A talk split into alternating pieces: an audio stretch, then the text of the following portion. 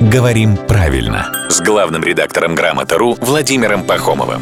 Здравствуйте, Володя. Доброе утро. Здесь в процессе познания мира ваш покорный слуга внезапно для себя обнаружил, что в переводе с французского «пижон», ну, проще говоря, «пижон», это голубь. Да, да, да, да, да. Дочь моя недавно уточняла, если эта странная птица названа пижон, то почему мужчина назван пижон? Да, если у них пижон это по-прежнему голубь, то мы-то об этом только узнали, а словом-то пользуемся давно.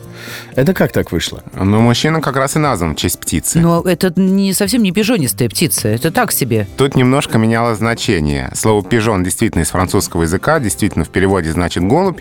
И первоначально так называли неопытного молодого человека, то есть такого, которого легко обмануть. Такого А-а-а. наивного, безобидного, Ага. простодушного. Голубок. Ну да. Ага. То есть не ястреб. Ну, голубок я бы... Ну, ладно. Ну, не я, он же добавляет красиво, не ястреб. Не ястреб, да. Очень же хорошо. То есть сначала человек молодой, простодушный, наивный, безобидный, которого легко ввести в заблуждение, обмануть.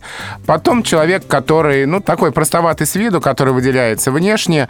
а, и потом человек, который хвастается своим внешним видом, выставляет на показ, а, то есть франт. В общем, слово зажило своей жизнью. Да, уже в отрыве от птицы. Но все равно не стоит называть любимого мужчину голубем. Голубем нет, пижоном, ну, почему бы и нет. Хо-хо.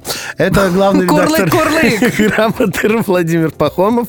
Не ястреб, но и не голубь.